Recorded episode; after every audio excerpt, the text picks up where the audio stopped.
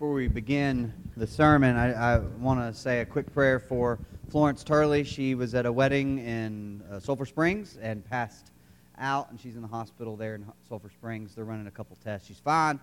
She just uh, this is a she's passed out a couple times, in the, three times. This third, fourth time she's passed out in the past year. So we're uh, worried about her, but praying for her. So uh, let's let's go to God in prayer on behalf of Florence right now. God, we uh, we come to you now um, with Florence on our mind as she is um, such an important and um, wonderful part of our church family. Um, be with her now as she is hospitalized away from home and um, how stressful that might be for her. Give her peace. Be with Terry, who is with her. Um, bless them and help the doctors there to be able to discern why exactly Florence is uh, losing uh, consciousness and passing out. It's in your son's name we pray. Amen. Um, yes, continue to pray for Florence, and we'll have updates on that as, as we go. Uh, this, this week, uh, Rachel and I are going to take the kids up to Silver Dollar City, um, the Disneyland of the Midwest. And uh, I love Silver Dollar City, and I remember it as a kid. We uh, took them earlier this summer, and uh, we, we, bought season passes so that we'd be forced to take them. And, uh, and we, I remember so vividly fire in the hole being the coolest thing. And we were like, kids, you got to ride fire in the hole. And it is so creepy. It is like a it's like a Disneyland ride, uh, like got rejected. You know, because if you go to Disneyland or Disney World, there they every ride has like there's something off the side and people are like working and and here they've just stuffed some sand in a pillow and drew a face on it and it's hanging out a window. There's a ladder for no reason. My kids, Claire was not happy. Nolan said, I did not like that. and when they're scared of a ride, like when like that's the ride that made sense for them to be, yeah, that was that was like a nightmare in water. It was awful. But when they're scared of a ride and it doesn't make sense, you want to you want to calm them down. You want to say, it's no look, all it does is it does this. And they've made up their mind, I'm not going to do this. I'm afraid. And there's nothing you can do about it because you're not in control. You know, because they're like, hey, you know, your instinct is to say, nothing bad can happen. But that's not true either. Sometimes rides are defective. That's why we don't, if there's, if there's a carnival set up in a parking lot, they put that together today. We're not getting on any of those. Those bolts were tightened yesterday. Maybe. So we're you, can't always you can't always comfort them because you don't always know. Now, if it's something I put together and I know for a fact, like this is this is not going to fall over, I've worked on this, I know for a fact it's not going to fall over. Think I can comfort them. I can tell them, I put this together. You're going to be fine. And I'll say, Don't you trust my carpentry? And they're right to say, No, I do not trust your carpentry. But the problem with, with Job is God comes to him, not Job himself, but the book of Job. God comes to him, and like a parent comes to a child, and we have to determine the tone of Job's final, or God's final conversation with Job. Because if God comes in angry, if God comes in uh, mad about Job's not trusting him, then the last bit of Job means one thing. But if God comes in like a loving, gracious parent comforting a child who's worried, then it means something else. That's one of the hard things, one of the problems we have with the Bible is that it is a text. It is written word on a page. It is, uh, it is it is like someone wrote it down and we have to read it. They're competing, aren't they? There's two competing in here. Um, you can't really discern the tone. Sometimes I text Rachel with my um, with with my with the voice text. You, do you do this sometimes? You just I'll say I'll be walking into Walmart and I'll say, "Hey Rachel, I'm going to Walmart. I'll be home after I go to Walmart." But see, I'm the guy that when I do that, I I'm like grammatically. So I I say the commas, I say the periods.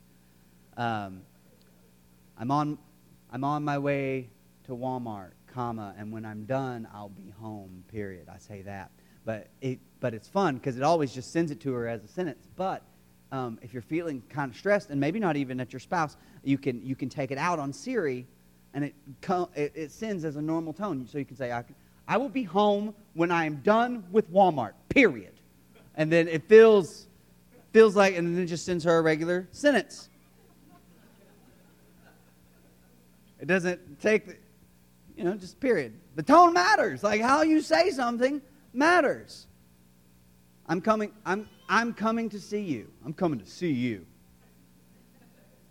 So, how you understand the tone of the text matters. And in Job, I, am just to, I'm not, we're not to try to figure it out together. I think, I think from the, from, if you read it from the beginning of Job, you will see that God has always been proud of Job. God has always been fond of Job. And he comes to Job as someone who is fond of Job and proud of Job. He's not coming in saying, Do you know how the waters work? And do you know how the sky is, was created? And do you know how these, these animals that, are, that live out all by themselves get fed? No, you don't. So be quiet, you silly goofus. Sorry, I kind of went out of control there for a second. But you know, that's not what God is saying. And sometimes we could read it like that. We could read it as if God is coming pretty is coming hard at Job and he's not. Job is in despair, and his friends are not helping. And God comes in instead of being instead of coming with the tone of his friends, instead of matching the tone of Job's friends, he comes in with the tone of God, I believe. Now, what's crazy is to uh, to disagree with me. You, you just have to disagree with me. That's uh, there's no proof or anything. You just disagree with me. But I think that's how God's coming to Job. And he says the, the, the first little discourse God has with Job, there's two different speeches God gives. We'll be spending time in the second speech. But the first speech is basically I handled all of creation. I can handle you. There are there he uses mountain goats and uh, mountain lion like like these animals that are in these these remote places. It says I feed them. Kind of Jesus echoes this sentiment whenever he says, Do not worry. The grass of the field is clothed, the birds of the air are fed. Do not worry about tomorrow. And he comes to Job to squelch his worry. I am here, and I, have got all, all of this. I've got. Job's response to that speech is to, just to say, I'm going to be quiet now, which was a good response. We'll look at his second response next week, and that's we'll, we'll finish the series on Job next week. But the second response is an even better one. But this last, the second speech by, or second speech by God, is one where he deals with two other animals. First speech is about creation. Creation, I've got creation under control. Do you know about creation? Can you tell me about creation? Because if you can, then do so. And then God says in Job 40, then the Lord spoke to Job out of the storm Brace yourself like a man. I will question you and you shall answer. Now, we can read this, right? Brace yourself like a man, jerk. You know, we can, we can read it however we please. Brace yourself like a man. I will question you. You shall answer. Would you discredit my justice? Would you condemn me to justify yourself? Now, at this point, he's, he's saying, Job, will, will you choose the path that, the, that your friends are saying you've chosen?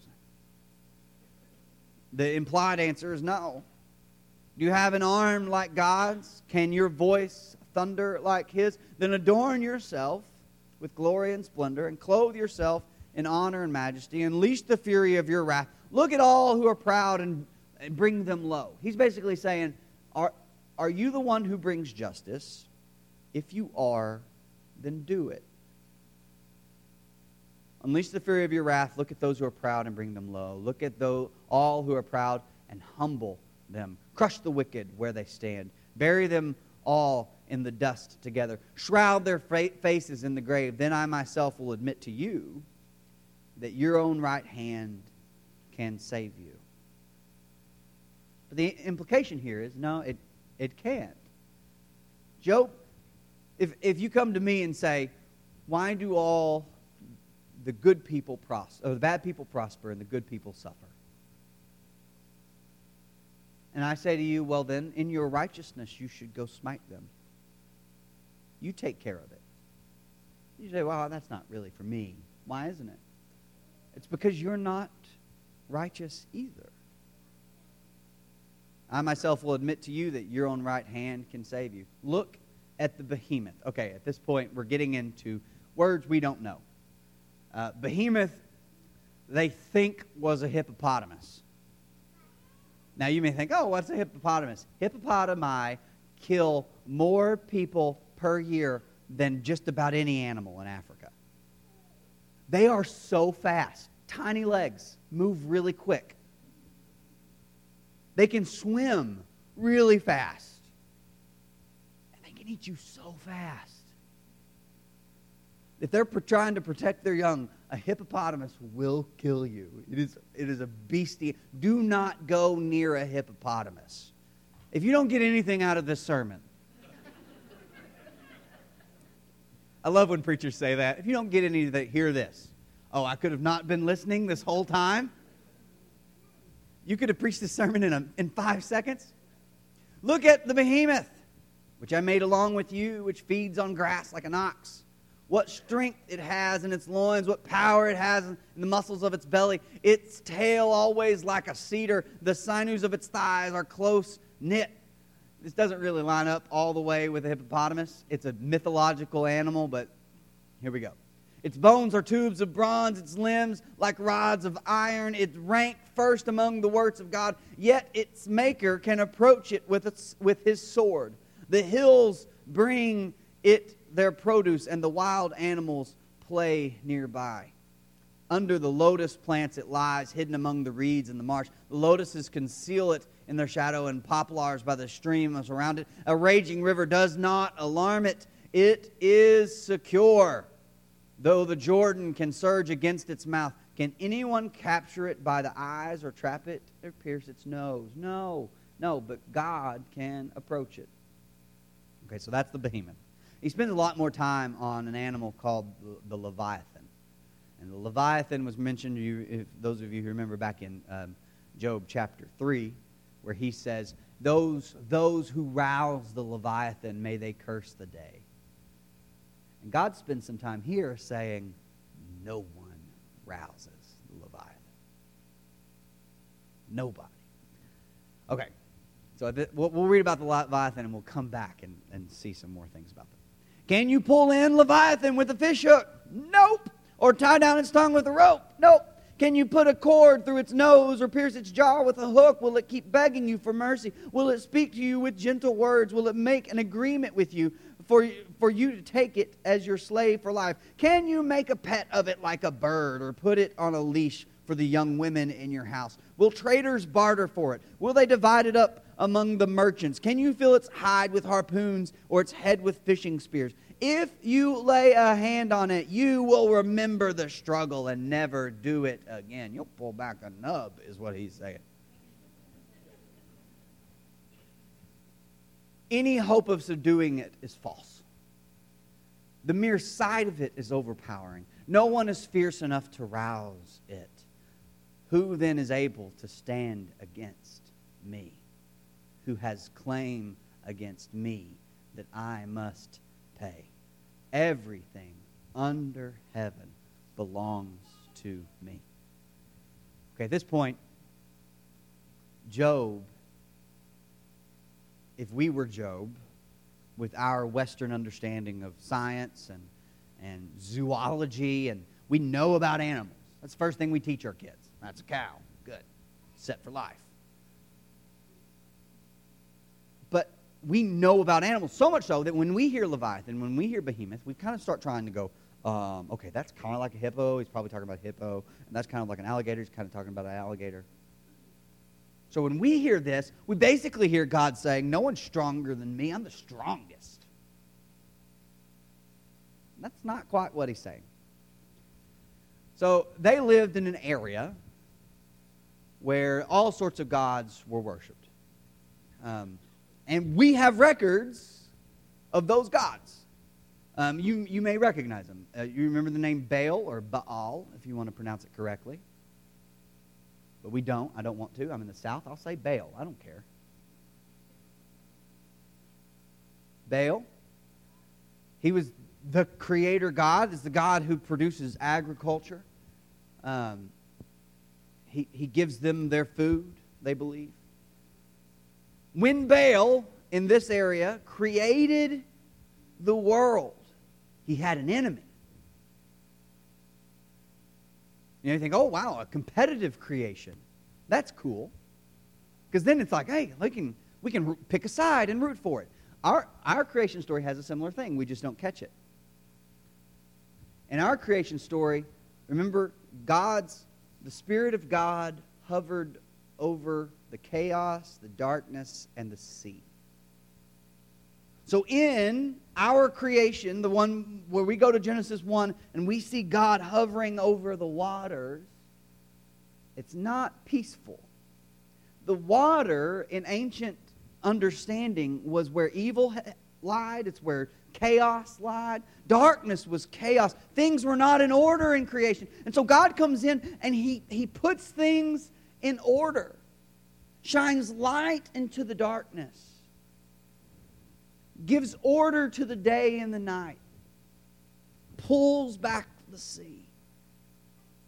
So, in our creation story, God is fighting against chaos, darkness, and sea.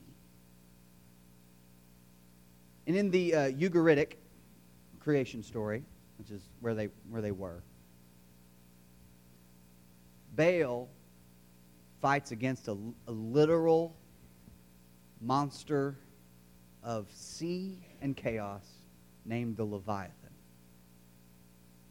that comes in and tries to stop Baal from creating order in the chaos.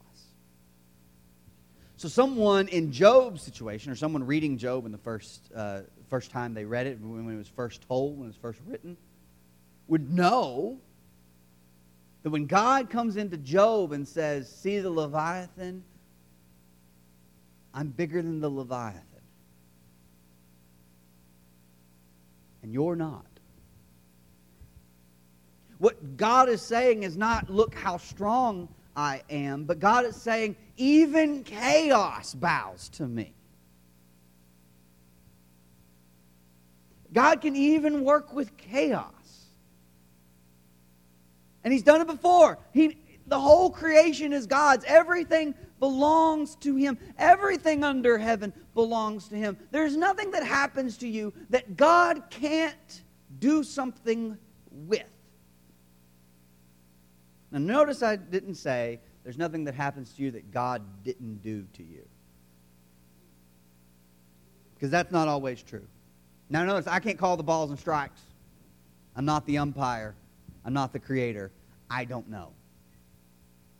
But whether, whether God is putting you through this test or you're going through this test because you've made poor decisions and that's just where you stand, no matter what, God can beat and have influence over, and He rules over chaos. Things are not going your way. Everything under heaven belongs to God. There's not a single thing that God doesn't rule over. And this may end us, this may lead us as, as thoughtful people to ask questions like, well, if God's in charge of everything, if God can conquer all chaos, if everything under heaven belongs to God, why doesn't God? What, what about cancer? Where's God when, when our loved ones die of cancer? Where's God when our, when our loved ones die of heart disease or diabetes or, or of just tragic accidents? Where's God when things, when there's, when the, what is it, the duck in Branson, the thing that flipped over? Where's God when that happens? Why doesn't God conquer cancer or diabetes or, or heart defects? Or why doesn't God conquer those things? And the answer is God did conquer those things. Because cancer and heart problems, diabetes, and ALS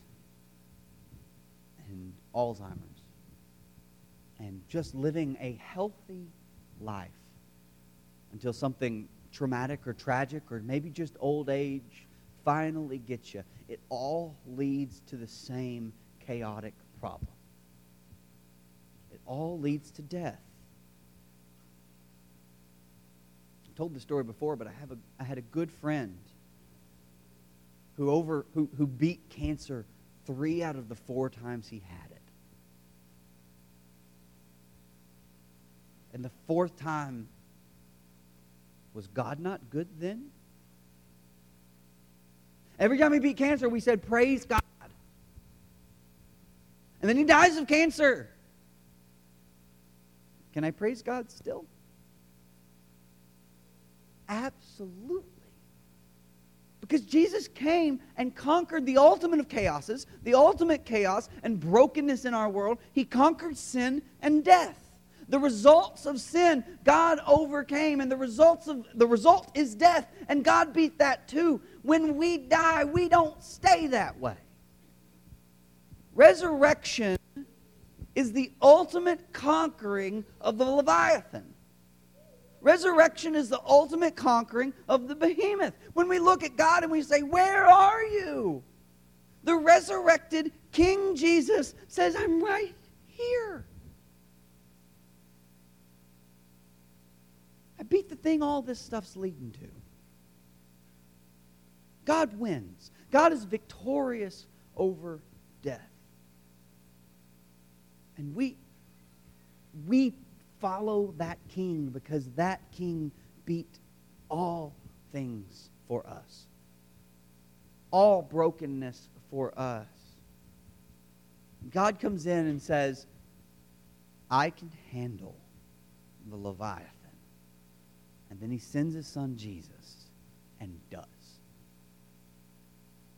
When Jesus died on the cross and overcame death, it's like God walking up to the Leviathan and saying, you have no reign anymore. God walking up to chaos and saying, You have no reign anymore. God walking up to death, saying, You don't rule here anymore. God walking up to sin and saying, You don't get a say in the matter. We are we we live and follow the good news that Jesus is alive, the Leviathan is conquered, chaos is put to death, and we don't stay dead any longer. So we are joined with that Jesus, into his death, into his burial, uh, through his resurrection and baptism. The reason we symbolize that is because it's the symbol of our victory. His death, burial, and resurrection. That's, that's what we got. That's what he did for us. Death has no victory, it has no win and all the things that lead to death have been defeated because their goals aren't permanent, and Jesus' goal is. So if you want to join with Jesus this morning in his death, burial, resurrection, if you want to give your life to that king, follow that king, please come forward while we stand and sing.